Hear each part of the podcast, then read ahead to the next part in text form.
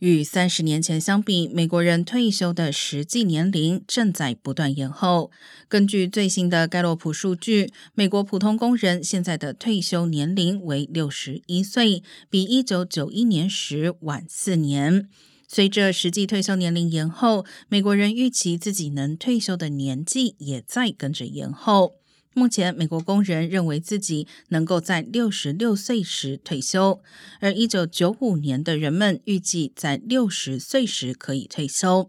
而事实上，美国人能够领取退休福利的年龄也被延后了。一九八三年修法时，所有一九六零年以后出生的人要六十二岁才有资格领取减少后的社安金，并且要六十七岁才能领取全额福利。